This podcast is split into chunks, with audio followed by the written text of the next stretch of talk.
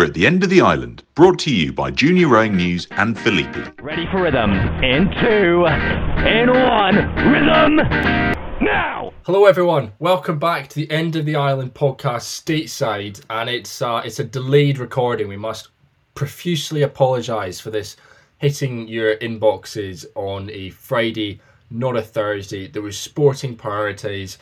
Newcastle United beat Brighton. We had to delay our recording to the end of the Newcastle game. A mighty 4 1 victory for the Magpies. Champions League football is in sight, but that's not what's important. What's important just now is that we've had the conference championships in collegiate rowing. We know who's going to NCAAs, we know who's going to IRAs, but the most important thing of all is I am joined once again by Fraser Innes, sat in the Wisconsin Badgers boathouse to talk you through everything that happened last week. But before we get on to what on earth happened, a reminder we are sponsored by the always wonderful Filippi, who are, of course, one of the most instantly recognisable rowing boat brands in the world. Since inception in 1980, they've carried crews to over 400 medals at World Championship and Olympic level and have a network of dealers across the globe. They pride themselves on an ability to custom create shells of the highest specification suitable for Olympic champions and novice athletes. Today, the running of the boatyard is undertaken by David Filippi. The yard employs 60 technicians and produces just over 1,100 boats each year, which supply federations worldwide. And you get to see those boats in action at uh, the European Rowing Championships coming up just around the corner. And you can also head to filippiboats.com to learn more about what they can do for you. But now, Fraser, we go back stateside because we had an unbelievable weekend of racing taking place across the United States from Friday all the way to Sunday. It was, of course, conference championships, and we will start once again with the men. We previewed the men first last week, so we'll stick with them. And there seems to be no better place to go than starting on the East Coast at the Eastern Sprints in what was one of the most unbelievable set of racing across the whole of conference championships. It was fast. We had the course record there fell nine times. Every single event across the board, that's including the lightweights, broke their course records. The winds were fast. Um, Northeastern, in their heat, broke what the previous course record, did not get into the grand final. It was fast. These boats were going sub 530. All six of the A final went sub 530. It was wild. And with quick racing, we had close racing as well. Yale did, as expected, come away with the win, but we had Princeton, Syracuse, Harvard, all within a boat length, all within a boat length that of, of Yale. They were all very close to Yale, so you can imagine how close it was between the three of them. Dartmouth and Brown uh, having overlap to that Harvard boat that came fourth. And Harvard are back. That's not the first time we've said that about Harvard. Harvard are back and everything because they got turned over by Princeton earlier on in the season. And that just goes to show, I think, the journey that Princeton are on, having just risen through the rankings and find themselves second at Eastern Sprints, 1.3 seconds behind the mighty Yale Bulldogs in Steve Gladstone's last season. I just think what an unbelievable result for Princeton, which sets them up so nicely to go up against some of the West Coast powerhouses, particularly Washington. And I think Princeton find themselves in a really strong position for a, bronze medal at IRAs. But I think, again, what an unbelievable result for Syracuse. Princeton, Syracuse, just 0.5 of a second separating those two crews. I think, yes, Harvard are back, they came fourth, but oh, to have to have Princeton and Syracuse less than two seconds from Yale, I think that's wicked. And Syracuse picking up their first medal at Eastern Sprints in a long time. I think the, the word on the street was about 20 something years since Syracuse had last been to the medal pontoon after the varsity eight. I say Harvard are back. They, they, they not only did they come fourth, which was an overperformance compared to the polls, they also won the second varsity eight in another very competitive heat as well. Um, they are in, against the Yale crew. Yale came fifth in the, the second varsity eight despite having an Olympic champion on board. So some could argue that it's harder to win a bronze at the Eastern Sprints uh, than it is to win gold at the Olympics. And that is bronze in the second varsity eight. We'll we'll leave that for you. We'll leave that your that hot take just dangling there uh, amongst uh, amongst the waters and see what see what response comes of it. But Yale five twenty three point six. As you said, they set the record to to win Eastern sprints. Absolutely punched their ticket to IRAs. I think they've punched like I don't know what I, can't think of a particularly good metaphor about how well they've punched their ticket, but that result and we've had some unbelievably close racing, and we will get on to what's happened in the Pac-12s later. But they're ranked number two in the country at the moment.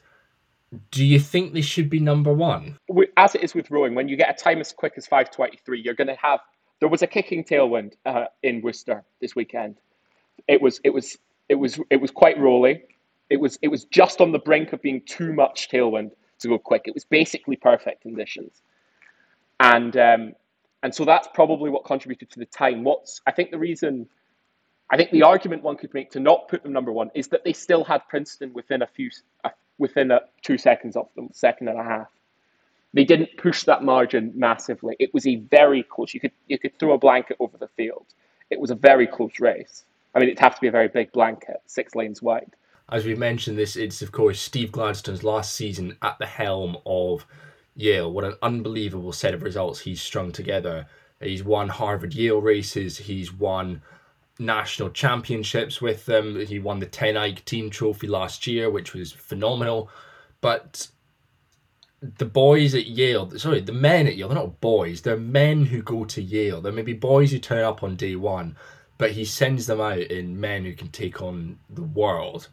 And what a legacy for him to, well, first of all, finish his Eastern sprints on a winning record and to come away with a gold medal.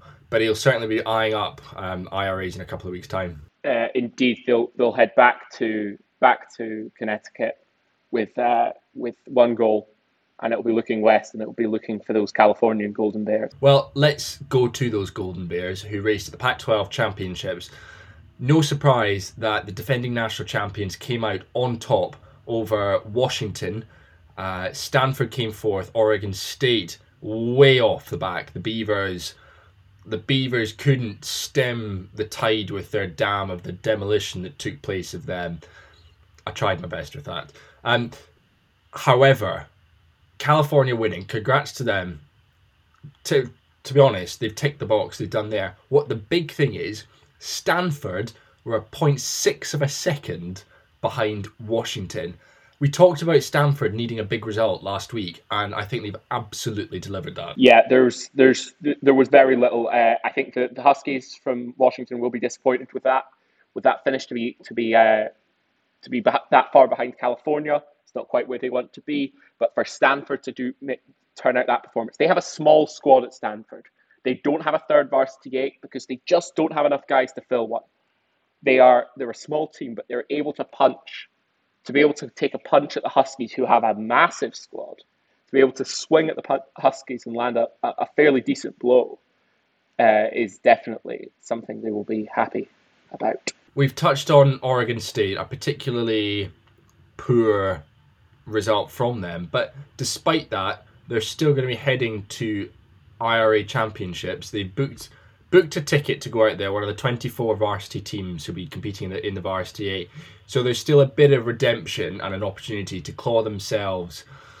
To claw themselves, I suppose, up the rankings of what will be the C final of, of the IRAs. I think the C final is probably a, a likely place to put them. We'll obviously touch on this more in a couple of weeks when we, we preview the IRAs, but the C final seems about where they where their ceiling is.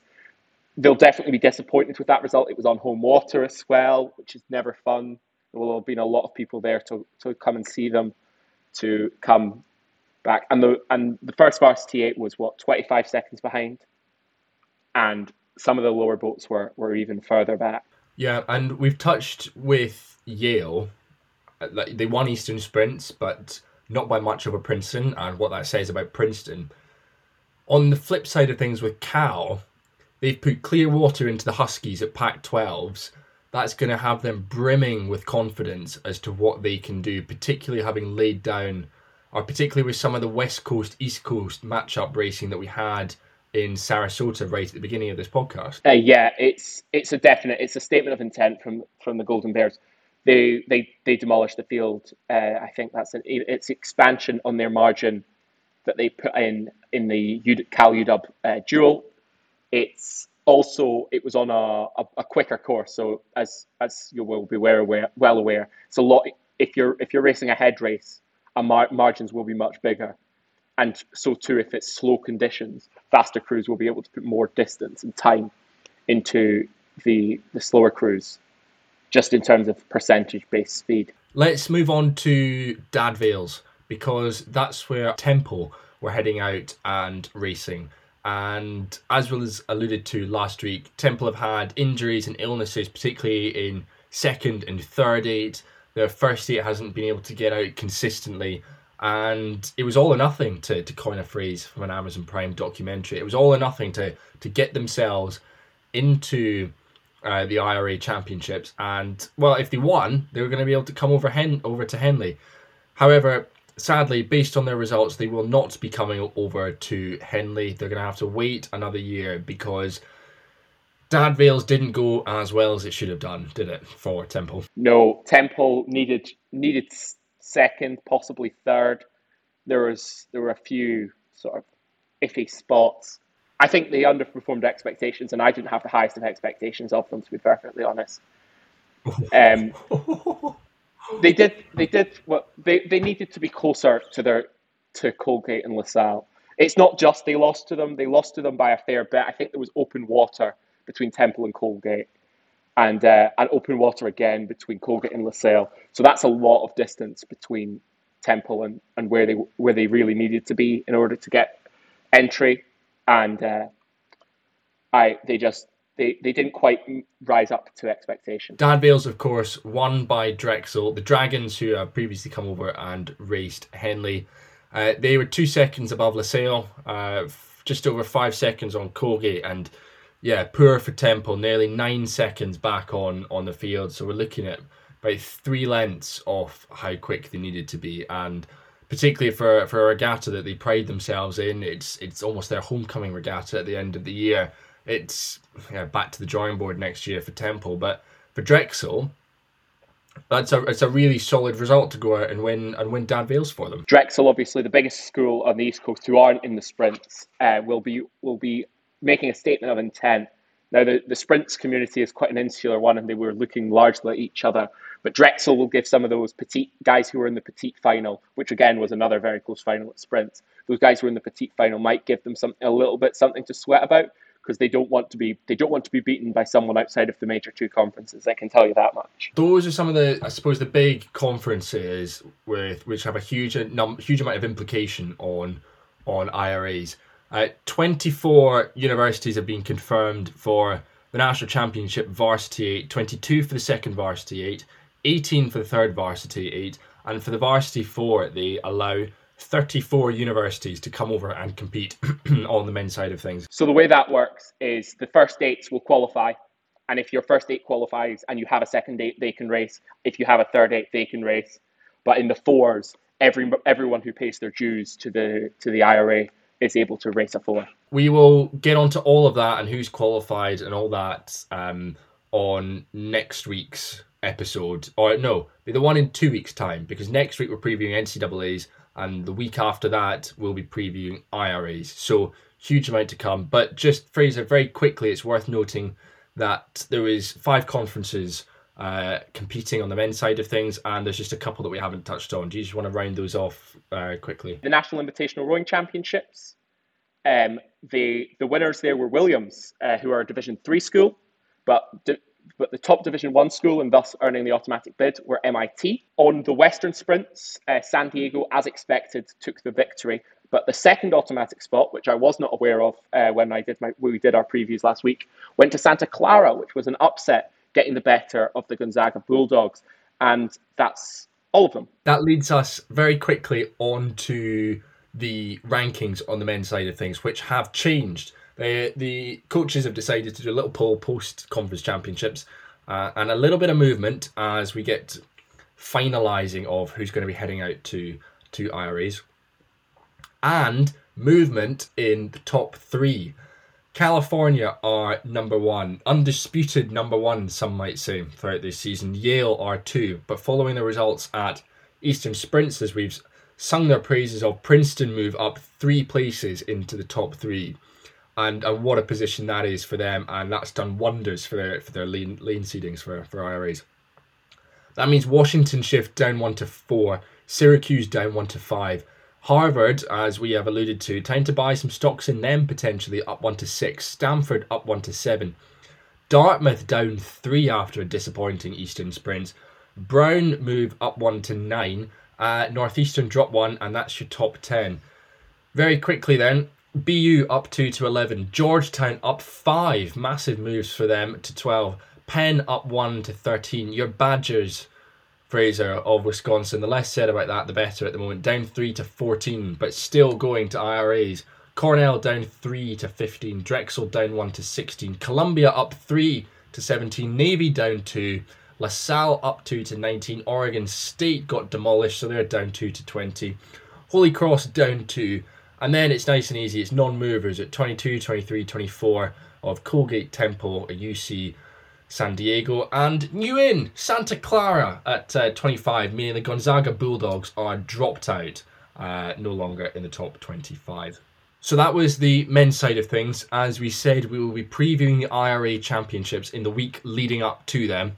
Uh, but now, what we're going to do is introduce our guest for the week, and I'm delighted to say joining us from the west coast of America for his takes on what on earth has happened at conference championships and of course looking ahead to the big dances to come. Hudson forster of the For Stars podcast and he sat down with me to talk yeah as i said all things conference champs and uh, what we can expect over the next couple of weeks. So delighted to sit down with him and here's his thoughts on all of the racing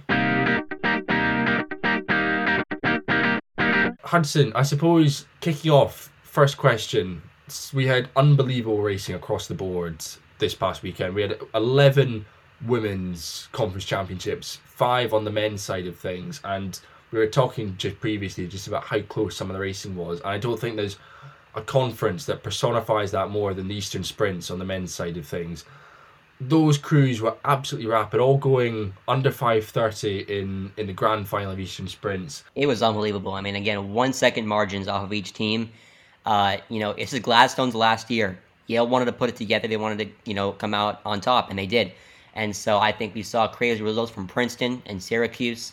Um, I was extremely surprised off of half those results, and uh, I haven't posted on my socials. I was like, this this has to get attention. Yeah, which one surprised you the most? Do you think? Princeton, Princeton for sure. I mean, obviously, people who've been around the rowing world have seen, you know, Syracuse has always been a great team, but that result as well was was unbelievable. I think you know Princeton's Cox by Connor Neal. They're he's a coxswain uh, from St. Joe's Prep. He won a national championship in 2021, and uh, he's just only a sophomore, and he's doing great things. And so I think when you have someone like that in command of a boat at the coxswain seat, you expect to see good, good results, and uh, he's doing that all day, every day. So uh, no shout out a doubt that that team's going to get even better in the next couple of years.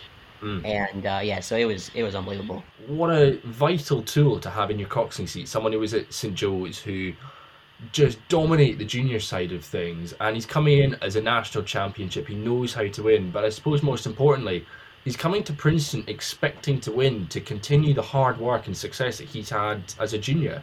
I mean, to have that in the coxing seat is is, what a, what a tool. It's a privilege. Those coaches got it on on lock. You know, they really when you are involved with the program and especially have a coxswain like that on your team, you'll know that you have security within that boat when you're not looking at when you're, you know when you're not looking at that boat uh, because he's doing great stuff and uh, he's you know he's worthy to be there for sure. So I mean I, am excited for the team as well. There's been yeah you touched on a surprise at Princeton, but a, maybe not necessarily a surprise, but I suppose validating what's been a tough season for them. Brown coming sixth in in the grand final of Eastern Sprints.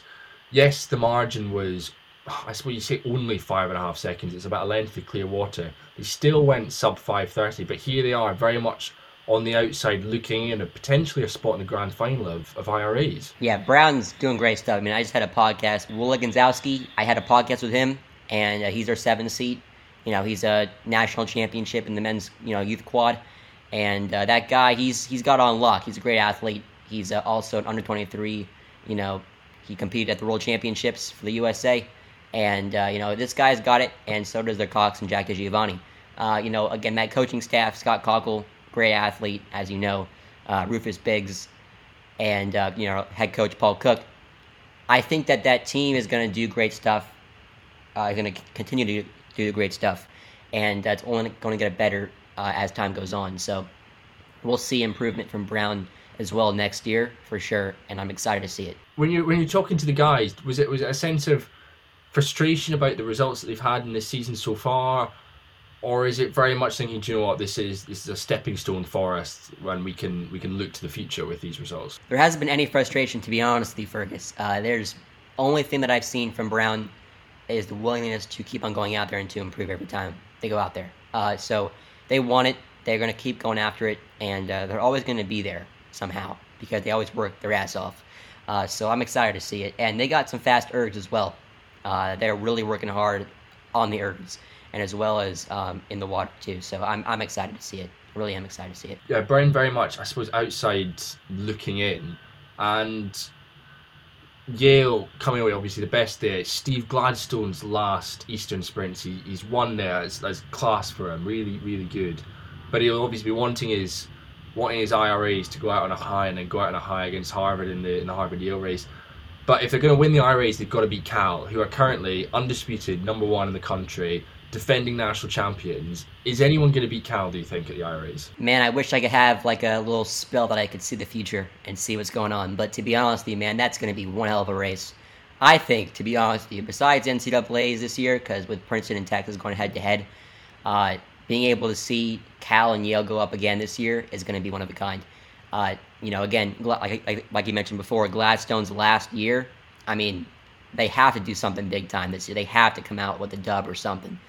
Uh, but at least make it a good race. You know what I'm saying? Because Gladstone's been a part of Cal. He's also been a part of Yale. So it's like both of his two teams going out. And I even asked him on the podcast I had with him. I said, you know, what is it like to kind of watch your old team go after against your current team? And he's like, well, you know, it's it's this is our race. This is I'm only worried about our race and things like that. So again, I'm I'm really excited to see it. Yale's been doing great stuff this year as well really putting it down and uh, getting great results. So I'm really excited to see it. I, I don't know what's going to happen.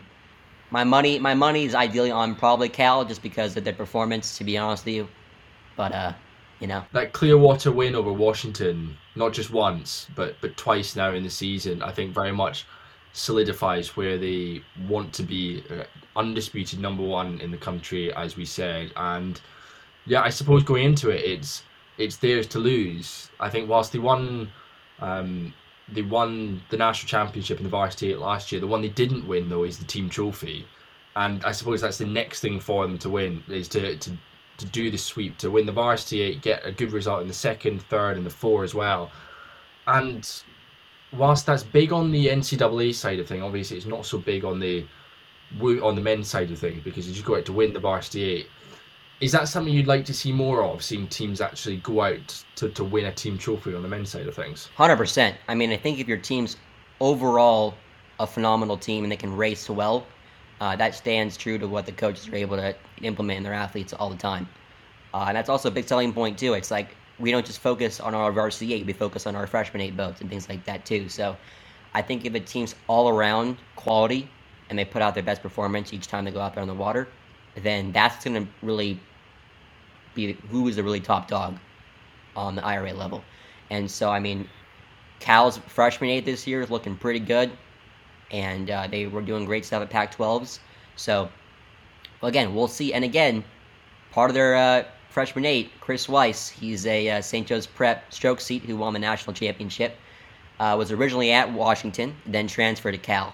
Uh, so that was interesting too. So again, I, am excited for it.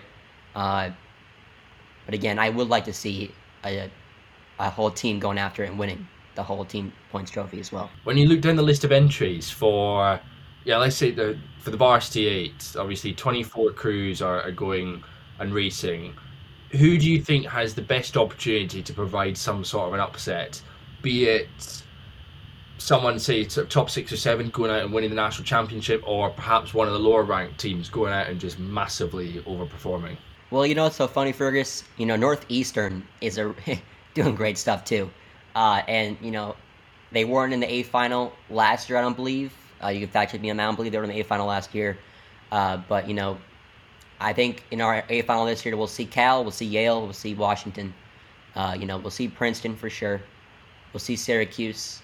I don't know how much I'm at right now. I think I'm at four or five. Uh, but you know, I think it's going to be interesting to kind of see Harvard and uh, that other crew is is honestly Northeastern. To be honest with you, I like to see Harvard and Northeastern go up head to head. Uh, that'd be really cool as well. And you know, Browns was there, I believe, last year too. So we'll see how they do, man. We'll really see how they do. Dartmouth's up there as well, contentions for the A final. So it's gonna be a great race. Yeah, and yeah, you've you've listed off a lot of the Eastern Sprint schools, the Ivy League schools. And one of the treats that, or one of the delights that we were treated to at the beginning of the season was when Yale went down to, along with a couple of the other Ivy League schools, and raced Washington in Sarasota. And that opportunity, you, you must have loved that. I mean, I thought it was brilliant getting that opportunity for East and West to come together because it doesn't happen enough, I don't think. We talked about that too. I even called you and we talked about it because it was going to be such a great race. And that was the weekend, April 1st, of when Crew Classic was happening, when Oxford Brookes and uh, Canada came down to race Cal. And what a, what a race that was as well. You know, it was just unbelievable. Uh, and again, Jack Giovanni, Coxon at Brown, you know, he's really in charge of that crew. Will Ganzowski as well.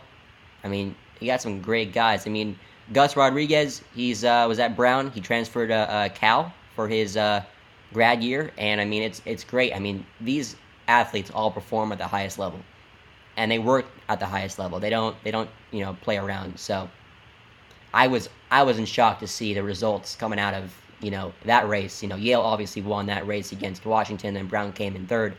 But I'm gonna tell you, man, this race, IRAs this year is gonna be one of a kind. But the one that's coming before that, coming up next weekend, is NCAA's, uh, and I'm so excited for that. For, for Princeton against Texas, you've got the national champions going up against the number one, the new number one in the country, Princeton against Texas, and well, I think what's what's so great about um, about your podcast is that you've been able to get chatting with so many athletes at, at, so many different programs and getting insights to to them in in the states, and you've been able to talk a huge amount with the with the Texas Roars, and and get to get to speak with them and having spoken with them, how do you think they're dealing with the fact that they're now heading into the I into NCAA's not actually as favourites? Talking almost the entire varsity eight on the podcast and knowing these people pretty well, I will say one thing: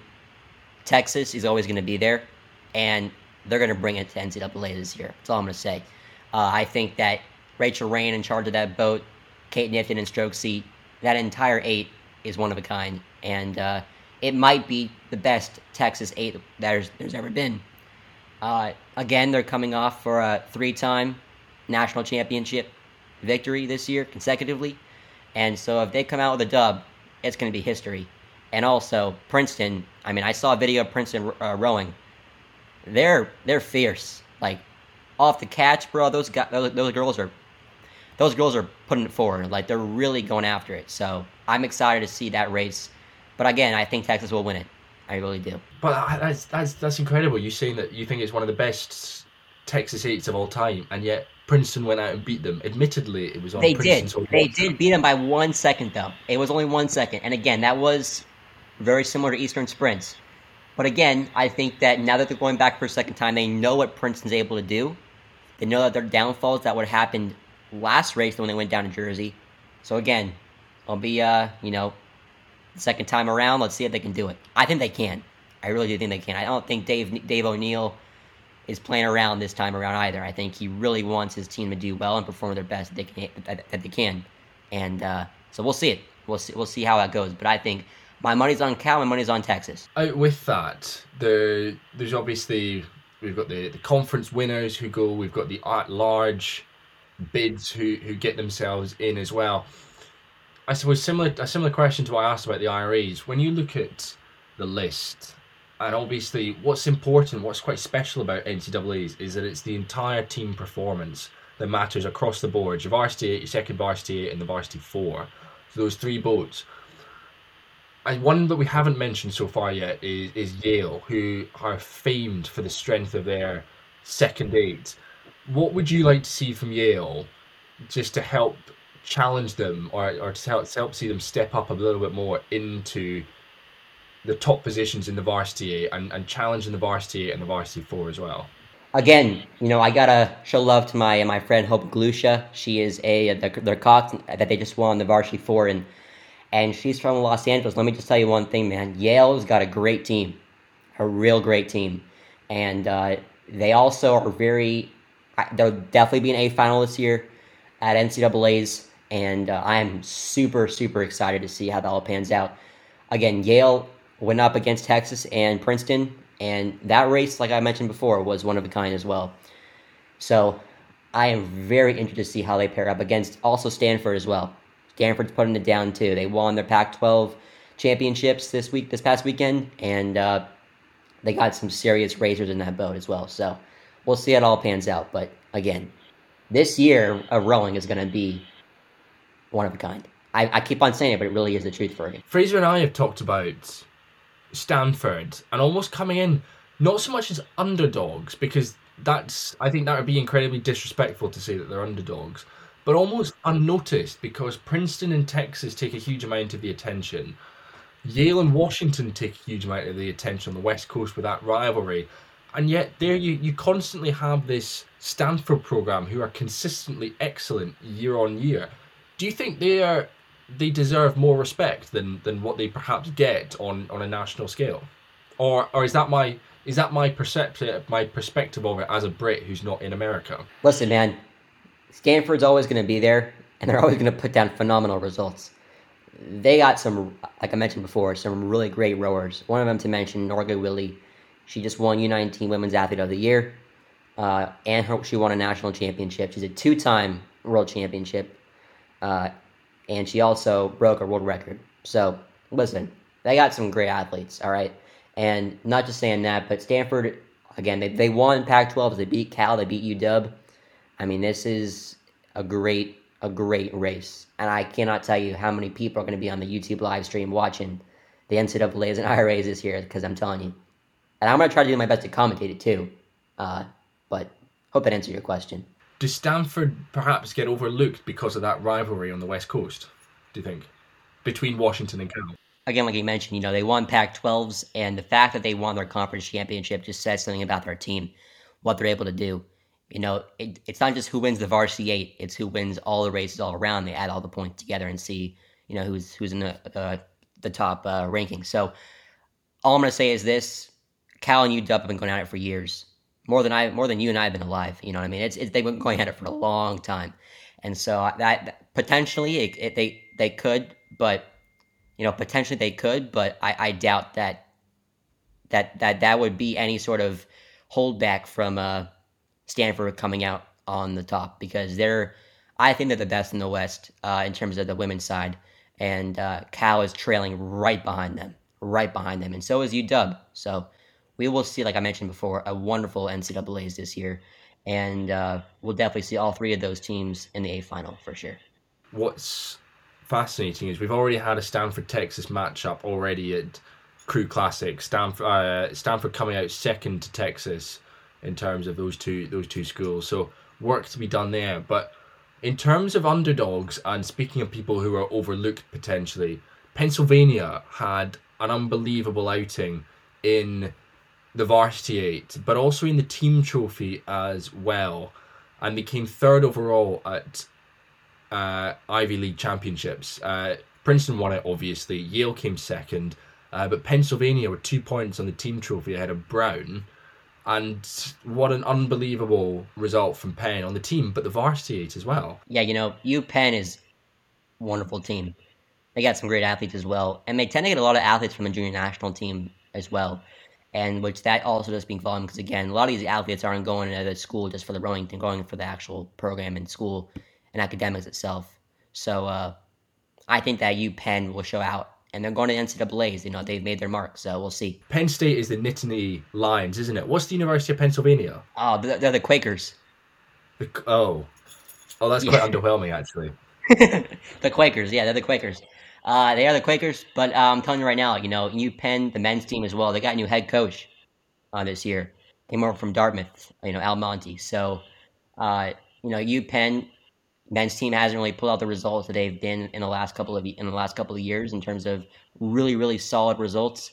Um, but again, I always think that optimism in rowing is so miss missly. Uh, people tend to forget how important optimism is in the sport. So uh, I think that we will see wonderful results from both teams this year and better than hopefully last year. You know what I'm saying? So just finally, um, two words from you. I want the winner of the IRA National Championship, and I want the winner of the NCAA's from you. Winner of the IRA and NCAA. Fergus, I've never told this to anybody before, uh, but I'll tell it to you because I, I, trust you, and I think it'd be cool. Yeah, I feel yeah, I'm blessed. Blessed uh, on this one. Yeah, yeah, yeah. Uh, winner of the IRA Varsity Eight. Uh, we'll see uh, Cal coming out for the championship this year. And uh, I think Yale will be trailing right behind him, like right behind him. It, it will be the craziest race I think we've seen all year. Uh, and again, for NCAA, uh, I see Texas coming out with a dub this year, with Princeton right behind them. Like again, it's very interesting to me because Yale and Cal are the two teams that go up against in the IRA uh, you know event that we'll see insane racing from, and then also we'll see Princeton and Texas going at it head to head, and uh, you know we'll see Texas duking it out. They might not be in the in the in the lead for the majority of the race, but they'll come out with a dub. Just I know, I know will happen. If it doesn't happen, it doesn't ha- you know it doesn't happen, but I think it will. So, huge thanks to Hudson for sitting down with me, sharing his thoughts on conference championships. Great to have his insight into the world of collegiate racing. Uh, he's been networking with athletes across the country, so great to draw on his experience as we roll up to NCAA and IRA championships, national championships coming up in a couple of weeks now. And speaking of NCAAs, we will have a recap now of everything that's gone on on the women's side of things and pick up all the news that came out of Selection Show Monday. Yes, of course, in America, they had an entire selection show on the NCAA network. It wasn't just a PDF document that sent out that was sent out on the British rowing channels, on the BUCS channels. No, there was an official show, 15 minutes long, and I loved it. It was brilliant.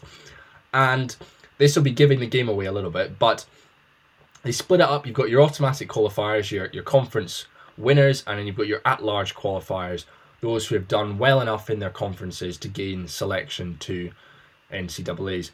And your automatic qualifiers were George Washington, Gonzaga, Jacksonville, Michigan, Navy, Northeastern, Princeton, SMU, Stanford, Texas, and Virginia.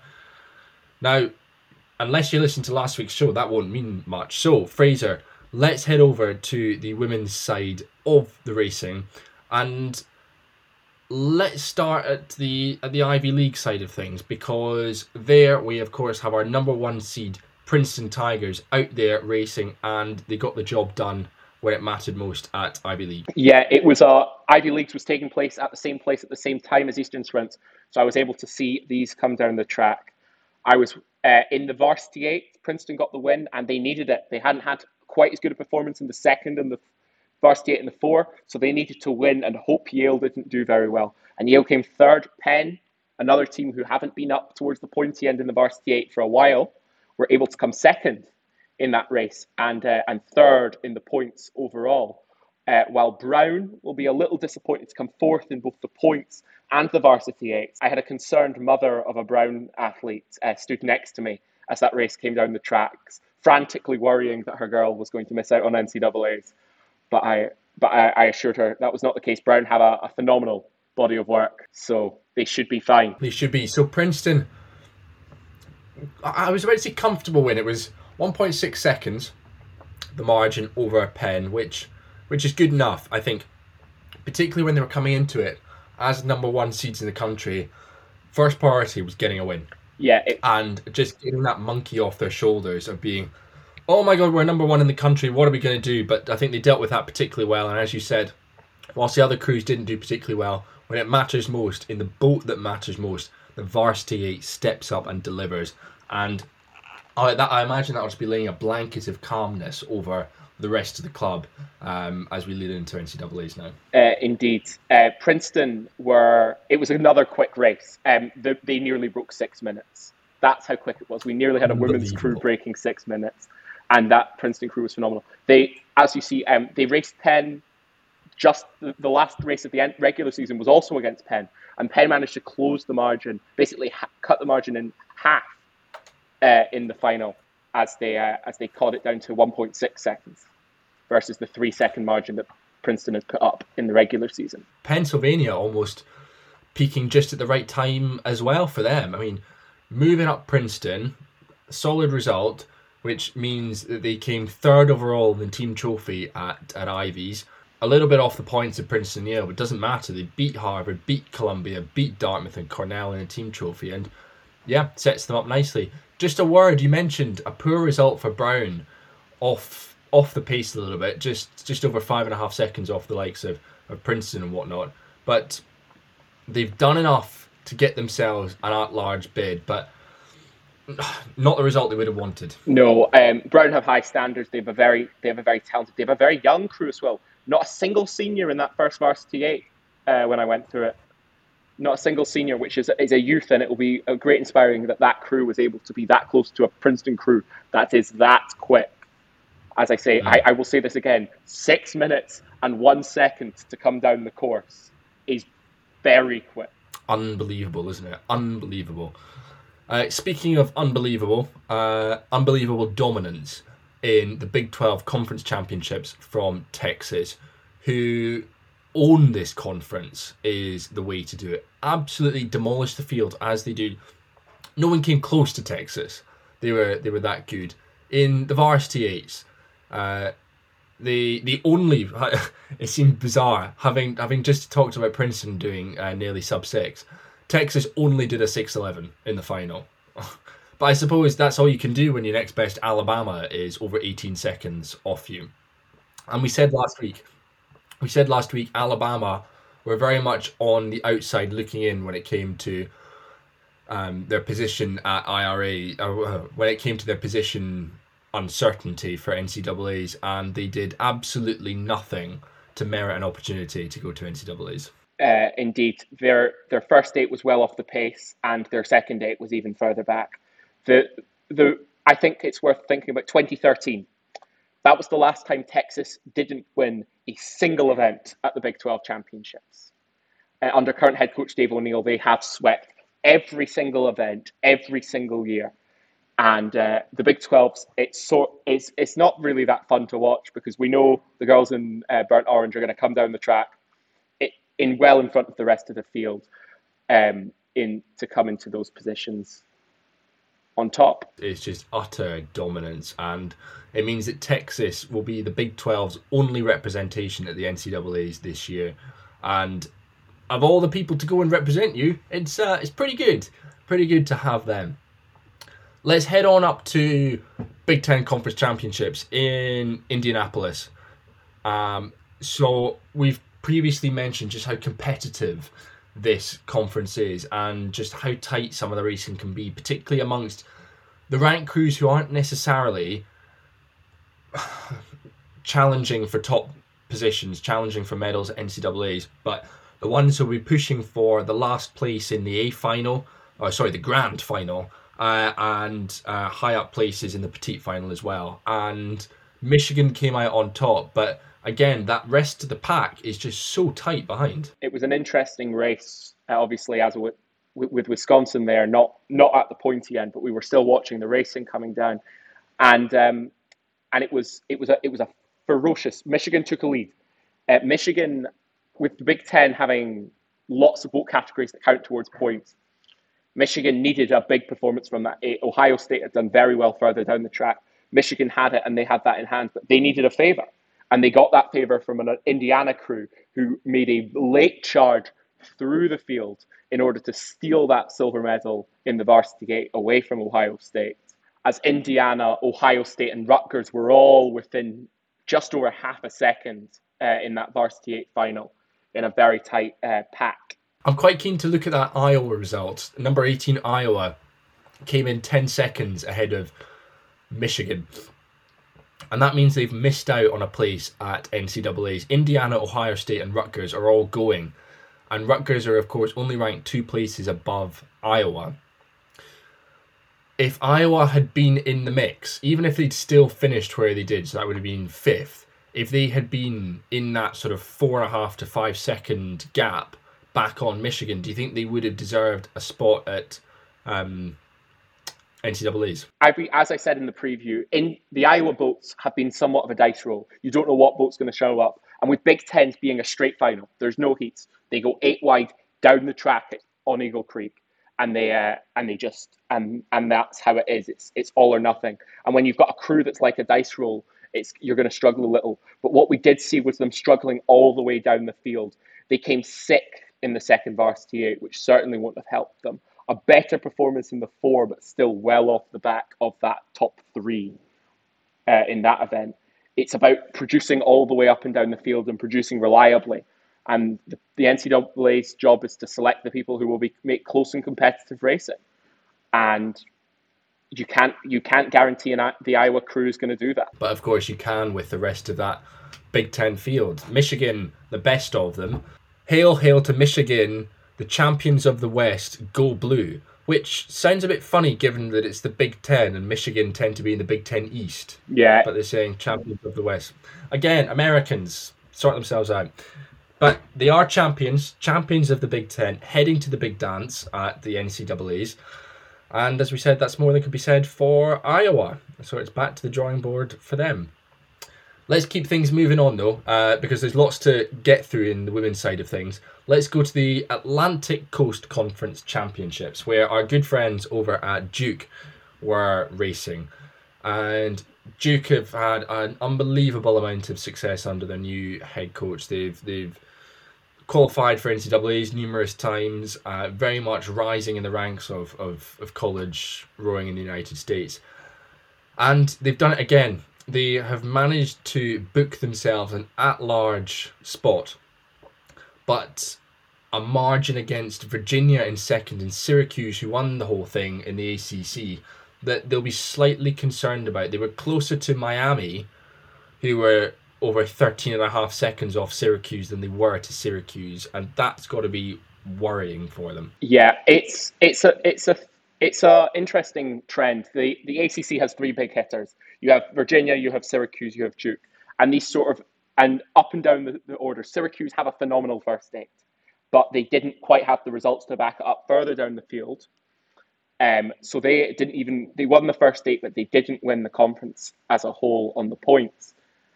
And um, and Virginia, uh, who are who were very close in that first eight, were managed to take out the win. Duke, however, were close in all of the other boats. They came second in the second eight, they came second in the four, and those were by much more slim margins. In the second eight, it was less than a second, and uh, and they were, and they were they were there or thereabouts. It was. I'm. I imagine there will be some there will be some reshuffling, reevaluating over the next couple of weeks, sort of the week just been and the week coming up, as they as they look towards the NCAA championships, because no one's a finish finished article, perhaps Duke may have uh, trained more heavily into it as they have. They were in the ACC. I don't think there was much question mark over Duke getting an automatic bid. All three of those had basically secured it based on their their conference results, so they could look they could afford to look forward a bit more as opposed to those in the more competitive conferences. I say competitive. There's three big hitters. It's still a very competitive conference. But those with those who are who would be likely to try and miss the, the Ivy Leagues, the Big Tens, the Pac-12s, who uh, who were were having a much more important, so to speak, result at their conference championship. There's been a huge amount of business as usual, as as we've touched on, particularly with the likes of Texas going out and blowing the field away. Your Princeton number ones coming away and, and performing very well. And another one of our top teams is Stanford, who are racing in the Pac 12s. And I suppose, business as usual in the sense that Stanford came away, they won the Pac 12 conference championships, which was brilliant for them. A really strong performance in the varsity eight. But let's have a look, particularly at some of those other races that took place, particularly Washington and California going head to head. Because while number six Washington beat number seven California, in the varsity eight, the margin Fraser of those two teams was unbelievable. Yeah, it was. Uh, it was. We we've seen this uh, a lot of the time. We have quite a tight field on in the Pac-12, and Washington and California have both been criticized for not really racing anyone in the regular season. But at conference championships, they can't avoid it. They have to race everyone, and the margins were again quite good for Washington. Washington got up almost a seven-second win over California in the in the first eight, and they managed to overturn the loss that they'd suffered at the duel uh, in the second eight, uh, which was as as we touched on at the time was was a little bit there was some sort of refereeing shenanigans that almost went on, but there was no doubt about it. They put seven seconds into the California second eight to actually beat the Stanford second eight, which is another impressive. Washington really making a statement, while California sort of I wouldn't quite describe it a whimper, but I'm going to allude to the fact I might describe it as a whimper. Uh, they they had quite an underwhelming Pac-12 conference, um, coming third in all three events and quite a distant third at that. But it's not the end of the world. They've got two weeks. Well, now less than two weeks now. That uh, by the time this podcast comes out, nearly only just a week to to sort themselves out before before flying and and, and racing. But for Stanford, I think as we said, they've been one of these programs that because you've got Washington, California, that rivalry, because you've got Texas and Princeton at the top, it's almost as if Stanford were not so much forgotten about, but almost a second thought. And yet here they are, gone and just put five seconds into Washington, won the Pac 12s by Clearwater, and only number four in the country. Yeah, Stanford, I think, will will quite rightly feel a little hard done by on uh, on their on their rankings. They've been the second place team at the NCAA's the last two years. They've been equal on points with Texas at the NCAA's the last two years. This is a good squad with good results. I think they moved down to four almost without real explanation after after Texas were upset by Princeton. And they've sort of stayed there as if the coaches are being like, mm, we're not quite sure what's going on on the West Coast. And this NCAA's will give them an opportunity to to put themselves back in contention. I think this NCAA's is going to be very interesting. One crew who should count themselves very lucky that they are heading to the NCAA's is University of Southern California, the Trojans, over 18 seconds back on Stanford, uh, and we're only two and a bit seconds ahead of Oregon State, and Oregon State aren't going to NCAA's. So I think USC have just squeaked in by just about the narrowest of margins to the NCAA's, and yeah, they'll they'll be very relieved by that. I think the the selection committee definitely are quite hot on the West Coast teams because they because normally the the pattern on this podcast so far has been you say someone's had an unfortunate result in the first varsity eight, and then I say they're doing great in the lower boats, but they're not. They they lost to Oregon State in the second eight, and they put in even less time. They were they put like 1.1 seconds into them in the four. USC I, are definitely the the last man in or last team in um, into the NCAA's. And to be honest, I can't really explain it. Uh, how how they've managed to get in there. In terms of the points tallies from Pac-12, USC only beat Oregon State by one point, and yeah, USC are in.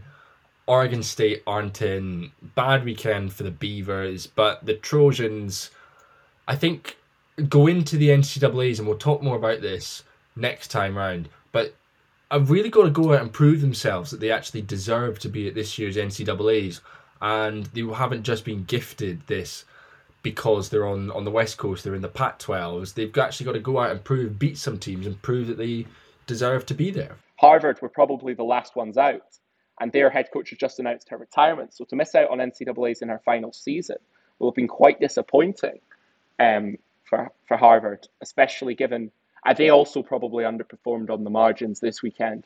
But I think the, the committee's desire for some sort of geographical balance to include more from the West has allowed USC to sort of slip up, slip in uh, under the under the closing door a la spy movie. Just before we run through everyone who's been included in the at large qualifiers, there's been a whole heap of other conferences. Um, for everyone who listened last week, you'll know we went through 11 different conferences and we haven't got the strength or energy to do that again this week. It's been a long week. Um, can you just round off some of the headlines from the other conferences? Uh, who's in? Some of the upsets as well, and and then once you've done that, we'll we'll take a look at the at-large qualifiers. Uh, in the Atlantic 10, we had George Washington getting in. Uh, over Rhode Island, George Washington winning that conference for the first time and thus making their first appearance at the NCAAs. Uh, on the Colonial Athletic Association, it was no such first time available. Northeastern dominating the fields, winning all three events and uh, and making, I think, their ninth successive NCAA appearance in the Metro Atlantic Conference, Metro Atlantic Athletic Conference. Jacksonville, who are not in the Metro, uh, but they are racing in the conference anyway, which is something I take geographical issue with. They won, possibly because they get to race all, row all year, whereas the people in the actual metropolitan area experience winter. Um, in the in the Patriot League, however, this was our, our closest race. This one went to tiebreakers. Uh, equal on points were Navy and Boston University. Boston University came first in the second eight and the four. But Navy won the first eight, which gave them the tiebreaker, equaled them up on points, and so Navy upset Boston University and stopped them from going to the NCAAs. Out on the West Coast, while on the men's side, Gonzaga were upset. No such luck on the on the women's side as they won their uh, event.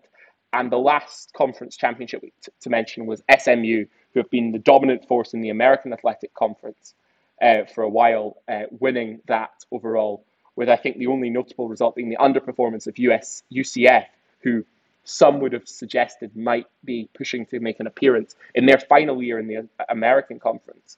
Uh, they they did not, in fact, come second and had their worst performance in a number of years. Fraser, love your work as always. That was brilliant.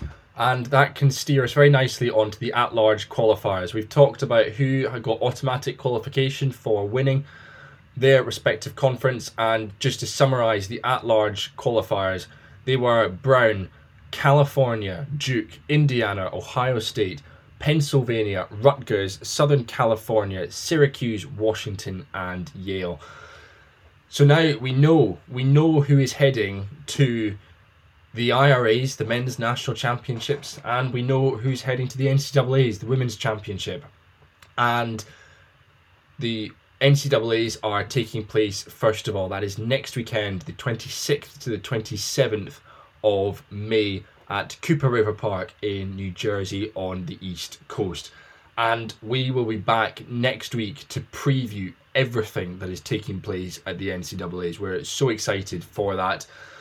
And I think I could babble on just now about how excited I am, but we're going to save it all for next week and bung it all into one episode and uh, and talk all things NCAA next week that'll bring an end to today's episode. Just a reminder before we shut down that we are still sponsored by Filippi, one of the world's most instantly recognizable rowing boat brands in the world. Since inception in 1980, they've carried crews to over 400 medals at World Championship and Olympic level and have a network of dealers across the globe. They pride themselves on an ability to custom create shells with the highest specifications suitable for Olympic champions and novice athletes. Today, the running of the yard is undertaken by David Filippi. The yard employs 60 technicians and produces just over 1,100 boats each year, which supply federations worldwide. Head to filippiboats.com to learn more. But for now, that'll bring an end to today's episode. A huge thanks to Fraser from joining me in Wisconsin once again. Huge thanks to Hudson for hopping on, sharing his thoughts about collegiate racing in the United States.